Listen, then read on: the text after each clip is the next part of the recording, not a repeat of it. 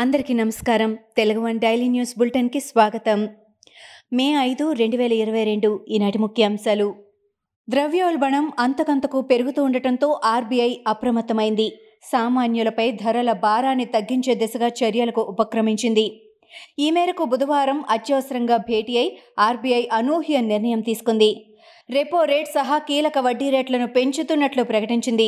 Repo రేటును నలభై basis పాయింట్లు పెంచుతున్నట్లు గవర్నర్ శక్తికాంత్ దాస్ ప్రకటించారు. రుణగ్రహీతలకు ఆర్బీఐ సడన్ షాక్ ఇచ్చింది. ఇన్నాళ్ళు తక్కువ వడ్డీ రేట్లకే రుణాలు అందించిన వినియోగదారులకు ఇకపై ఈఎంఐ భారం కానుంది.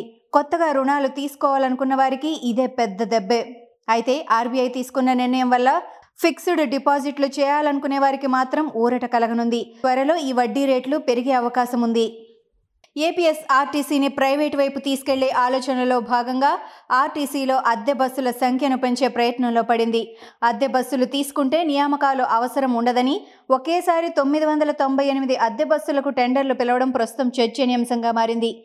ఈ అంశంపై తాజాగా ఏపీఎస్ఆర్టీసీ ఎండీ ద్వారకా తిరుమలరావు స్పందించారు. ఆర్టీసీలో అద్దె బస్సుల పెంపు వల్ల కొత్త బస్సులు అందుబాటులోకి వస్తాయని అన్నారు. హై స్పీడ్లో అబద్ధాలు చెప్పడం తప్ప బీజేపీ నేతలు చేసిందేమీ లేదని టీఆర్ఎస్ ఎమ్మెల్సీ కవిత ధ్వజమెత్తారు. గ్యాస్ పెట్రోల్ డీజిల్ ధరలు యథేచ్ఛగా పెంచుతున్నారని అన్నారు. ఎంపీ ధర్మపురి అరవింద్ మూడేళ్ళ కిందట పసుపు బోర్డు తెస్తానని మాట ఇచ్చారని ఆమె గుర్తు చేశారు. అరవింద్కు ఇంకా రెండేళ్ళ పదవీ కాలం ఉందని పసుపు బోర్డు ఎప్పుడు తెస్తారని ప్రశ్నించారు. నిజామాబాద్ ప్రజలకు ఏం జవాబు చెబుతారని నిలదీశారు. గుంటూరు జిల్లా దుగ్గిరాల ఎంపీపీ ఎన్నికలు కాకరేపుతోంది. ఎంపీపీ పీఠాన్ని కైవసం చేసుకోవడానికి అధికార ప్రతిపక్ష పార్టీలు వేగంగా పావులు కదుపుతున్నాయి. సీఎం జగన్ నివాసం ఉండే నియోజకవర్గం అంటూ వైసీపీ టీడీపీ జాతీయ ప్రధాన కార్యదర్శి నారా లోకేష్ ఇన్ఛార్జిగా ఉన్న నియోజకవర్గం అంటూ టీడీపీ ఈ ఎన్నికను ప్రతిష్టాత్మకంగా తీసుకున్నాయి. ఈ నేపథ్యంలో పార్టీ ఆదేశాలకు కట్టుబడి వ్యవహరించాలంటూ టీడీపీ తమ ఎంపీటీసీలకు విప్ జారీ చేసింది.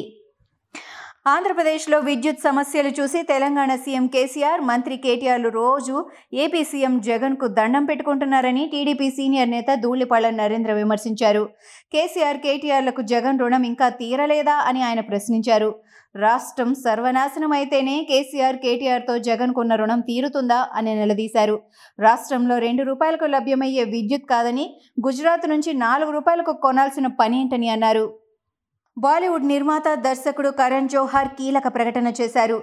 వ్యాఖ్యాతగా ఆయన్ని ప్రేక్షకులకు ఎంతగానో చేరువ చేసిన కాఫీ విత్ కరణ్ షో ముగిసిందని తెలిపారు.